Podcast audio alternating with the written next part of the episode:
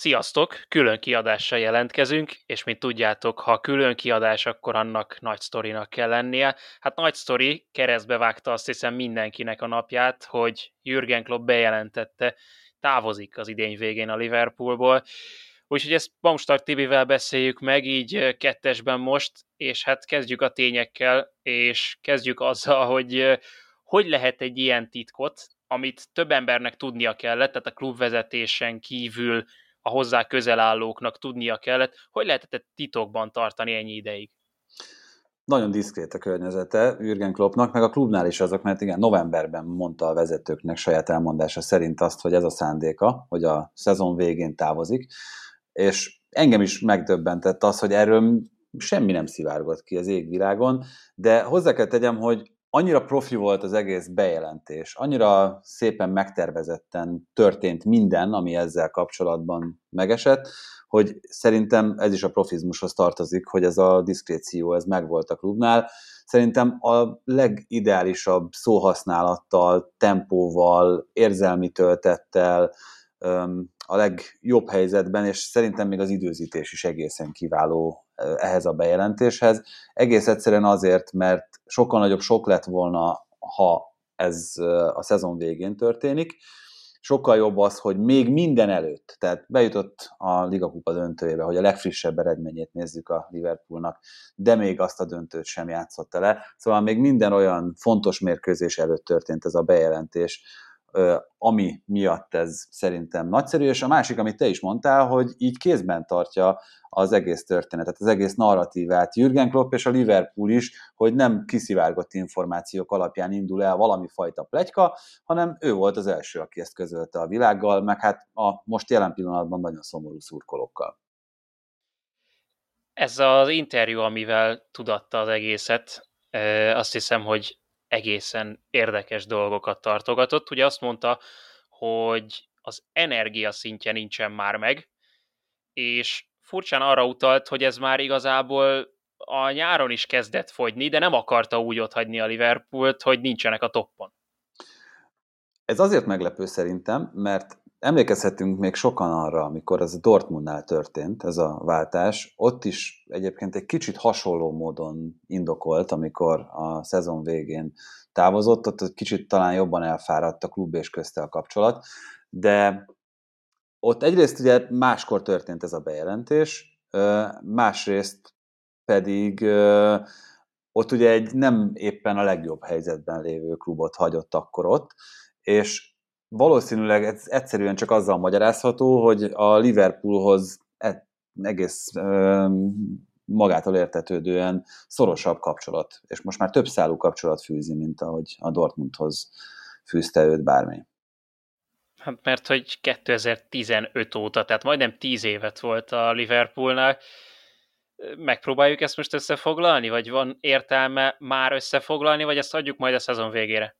Hát annyit mindenképpen érdemes összefoglalni az eddigiekkel kapcsolatban, hogy honnan hova emelkedett ez a Liverpool. Amikor 2015-ben átvette, akkor Brandon Rodgers után egy eléggé nehéz időszakban volt a Liverpool, és mindjárt az első szezonban összejött kettő döntő, ebből az egyik az Európa Ligában, amit akkor nem sikerült megnyerni a csapatnak, erre akár majd kicsit később visszatérhetünk, hogy lesz talán lehetőség a pótlására, de hát bajnokok ligája győztes, háromszor bajnokok ligája döntőt játszott ez a Liverpool. Európa abszolút meghatározó klubjává vált, a Premier League meghatározó klubjává vált, ugye ott is bajnoki címet ünnepelt, FA kupát nyert, Liga kupát nyert, klubvilágbajnok lett, értelmetlen most itt minden egyes apró állomást felsorolni, mert egészen döbbenetesen sikeres időszak volt, de hát mutatja ez a gyors felsorolás is, hogy minden meglett. Minden egyszerűen. Hát és a trófákon kívül ugye itt van a hagyaték, amit talán a legnehezebb mit kezdeni vele, mert hogy nem volt erre felkészülve senki, hogy ő a Liverpoolt itt hagyja. Jürgen Klopp is azt nyilatkozta, talán az egyik legfontosabb része az interjúnak, hogy a Premier League-ben ő többet biztos, hogy nem lesz menedzser, mármint hogy a Liverpoolon kívül másik csapatot egészen biztosan nem fog irányítani. Azért ez valahol megnyugvás a szurkolóknak, azt hiszem, hogy ezt ilyen bátran és egyértelműen kijelentette. kijelentette, de szerintem talán mondani sem kellett. Én pont amiatt, amit itt az előbb a Dortmundos és a Liverpoolos analógiával kapcsolatban lehet mondani, azt gondolom, hogy annyira szoros ez a kapcsolat a Liverpool és közte, és az egész Liverpooli közösség és közte, hogy nem vetődhetne igazán föl az, hogy ő bárhol máshol munkát vállaljon. Már csak az ő habitusából adódóan sem. Tényleg azt gondolom, hogy ebben a 2015 óta tartó időszakban ő szívét, lelkét adta ezért a Liverpoolért. Teljes, százszázalékos hőfokon dolgozott, égett az utolsó pillanatig, és ez így is lesz, ez, ebben nincsen kétség, hogy egészen a késő tavaszig ő ezt meg fogja őrizni, ezt a fordulatszámot. Nehéz elképzelni, hogy ugyanezt megtegye a Chelsea-nél, vagy a Manchester City-nél. De hogyha már itt tartunk, ugye azt is belefűzte, hogy jelen pillanatban úgy gondolja, hogy nem lesz edző ö, többet ismerjük ezt a világot, tehát sokszor már beszéltünk edzőkkel, edzőkről, arról, hogy milyen kegyetlen ez a dolog, és hogy mennyire ki tudja meríteni az embert. El tudod képzelni azt, hogy Jürgen Klopp a jövőben mondjuk csak szakértő legyen egy tévénél? Hát most nehéz. Azt is nehéz elképzelni, hogy milyen a nélküle lévő Premier League, mert uh, nekem, én láttam, közvetítettem még úgy Premier League-et, hogy ő nem volt ott. Egyébként közvetítettem Bundesligát úgy, hogy ott volt sőt, annak idején még az ő mindset is, még a Bundesliga 2-ben, de most szerintem ezután a 2015 óta tartó időszak után borzasztó nehéz nélkül elképzelni a Premier League-et. Hihetetlen, hogy mennyit tett hozzá, és nem csak abban, hogy, hogy milyen taktikai felkészültségről adott tanúbizonyságot itt éveken keresztül, hanem a kommunikációjával, a hihetetlen sok gegével, a kispad melletti viselkedésével, Szóval rengeteg, most tényleg talán kevés az időnk ahhoz, hogy felsoroljuk, hogy mi mindenben mérhető az ő hagyatéka, amit te is használtál az előbb szó. De konkrétan válaszolva a kérdésre, én azért lehet, hogy az egésznek nincs is értelme, itt mármint a találgatásnak, de látok egy, egy egyszerű kiutat ebből a kérdésből, ez pedig egy válogatott, a német válogatott kispadja. Ugye ő volt, azt már lehet tudni, az első számú jelölt, mielőtt még Nagelsmann kinevezték, és azt azért nehéz elképzelni, hogy Nagelsmann ilyen fiatalon hosszú távra tervezne a német nemzeti csapatnál. Hogy fel fog vetődni Klopp neve, azt szerintem nem kérdés. Az egészen biztos, hogy őt meg fogják keresni, hogy megpróbálnak leülni vele tárgyalni, hogy erre mennyire lesz nyitott Klopp, arra szerintem még talán korai bármit mondani, meg csak találgatás lenne a részünkről, de hogyha mégis valamit mondani kell, akkor én mondjuk ezt tudom elképzelni leginkább egy, egy járható útnak Jürgen Klopp számára, talán kisebb kockázattal, talán egy kicsit visszafogottabb energiabefektetéssel is lehetne, bár az ő esetében ezt nagyon nehéz elképzelni. Hát ez a nagy kérdés, ugye, mert azért az interjúban is voltak utalások arra, hogy itt betegségről nincsen szó, arról nincsen szó, hogy leépült volna, de arról van szó, hogy nagyon-nagyon kimerült, és hogy szeretne valami más fele fordulni az életében. Azért itt véget ért egy, egy Klopp Guardiola ellenállás, számomra ez volt a leginkább megdöbbentő, hogy a márciusi meccsnek micsoda érzelmi töltete lesz, és ez gyakorlatilag a Guardiola Mourinho ellenálláshoz mérhető, csak hogy a Guardiola Mourinho-nak annyi felvonása nem volt így tehát hogy folytatólagosan egy adott bajnokságban, mint ennek a párharcnak, és ez az, amit talán a legjobban fog hiányozni. De akkor térjünk ki a Liverpoolos részre is, mert hogy a Liverpoolnál is gondolom már elkezdtek ezen filozofálni a vezetőségben, hogy mi legyen a folytatással, mert nem csak Jürgen Klopp, hanem a teljes stáb, illetve az új sportigazgató Jörg Schmatke is távozik majd.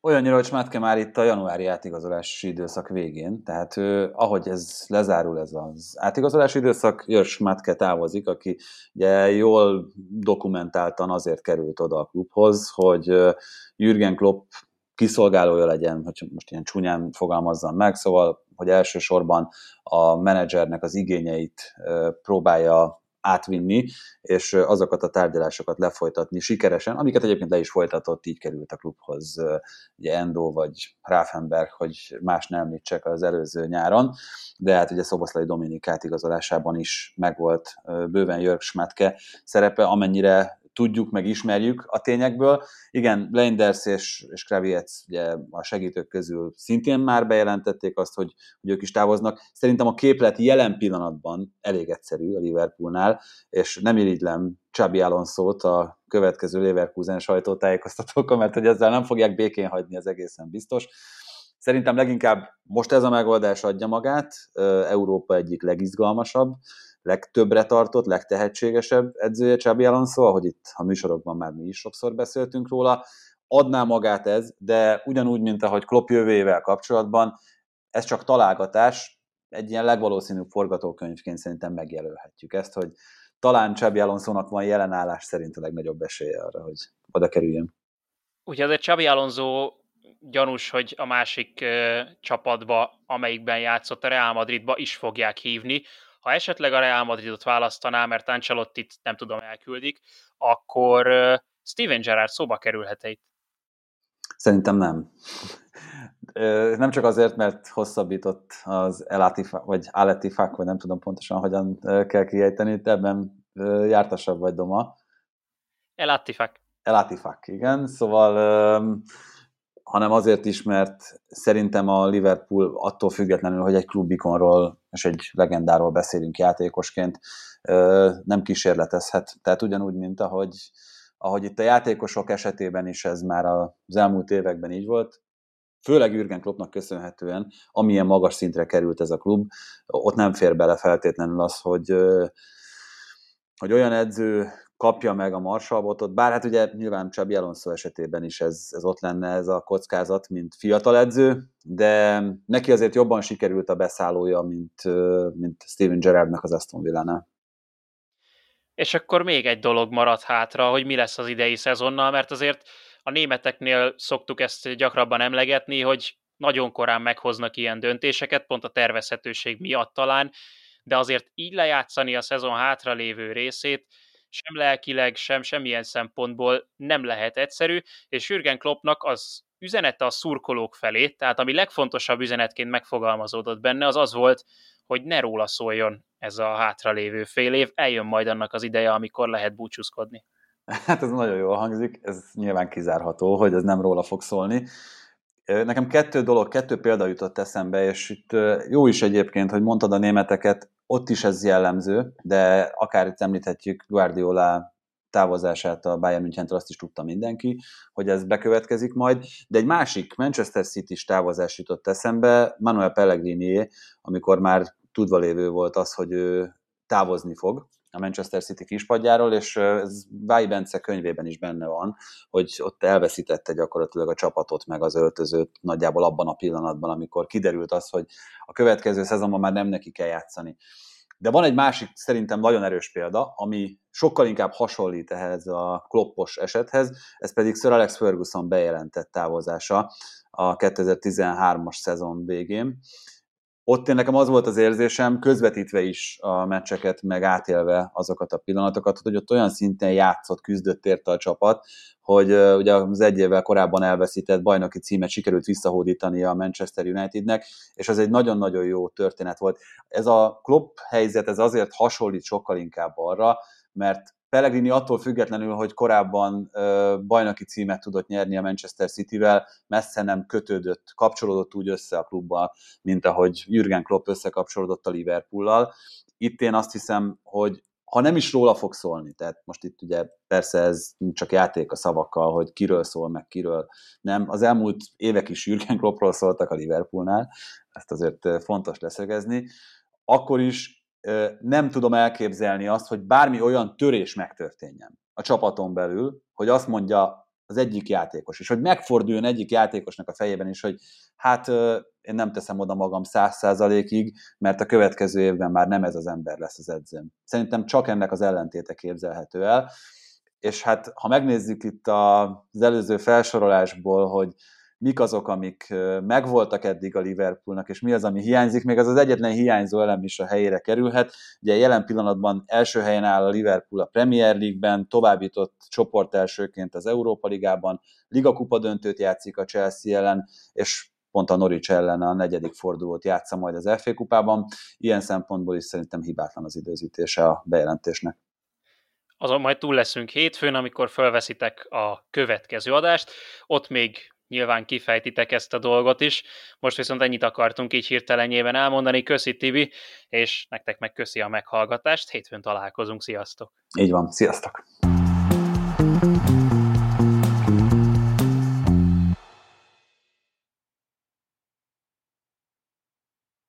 Ez a műsor a Béton közösség tagja.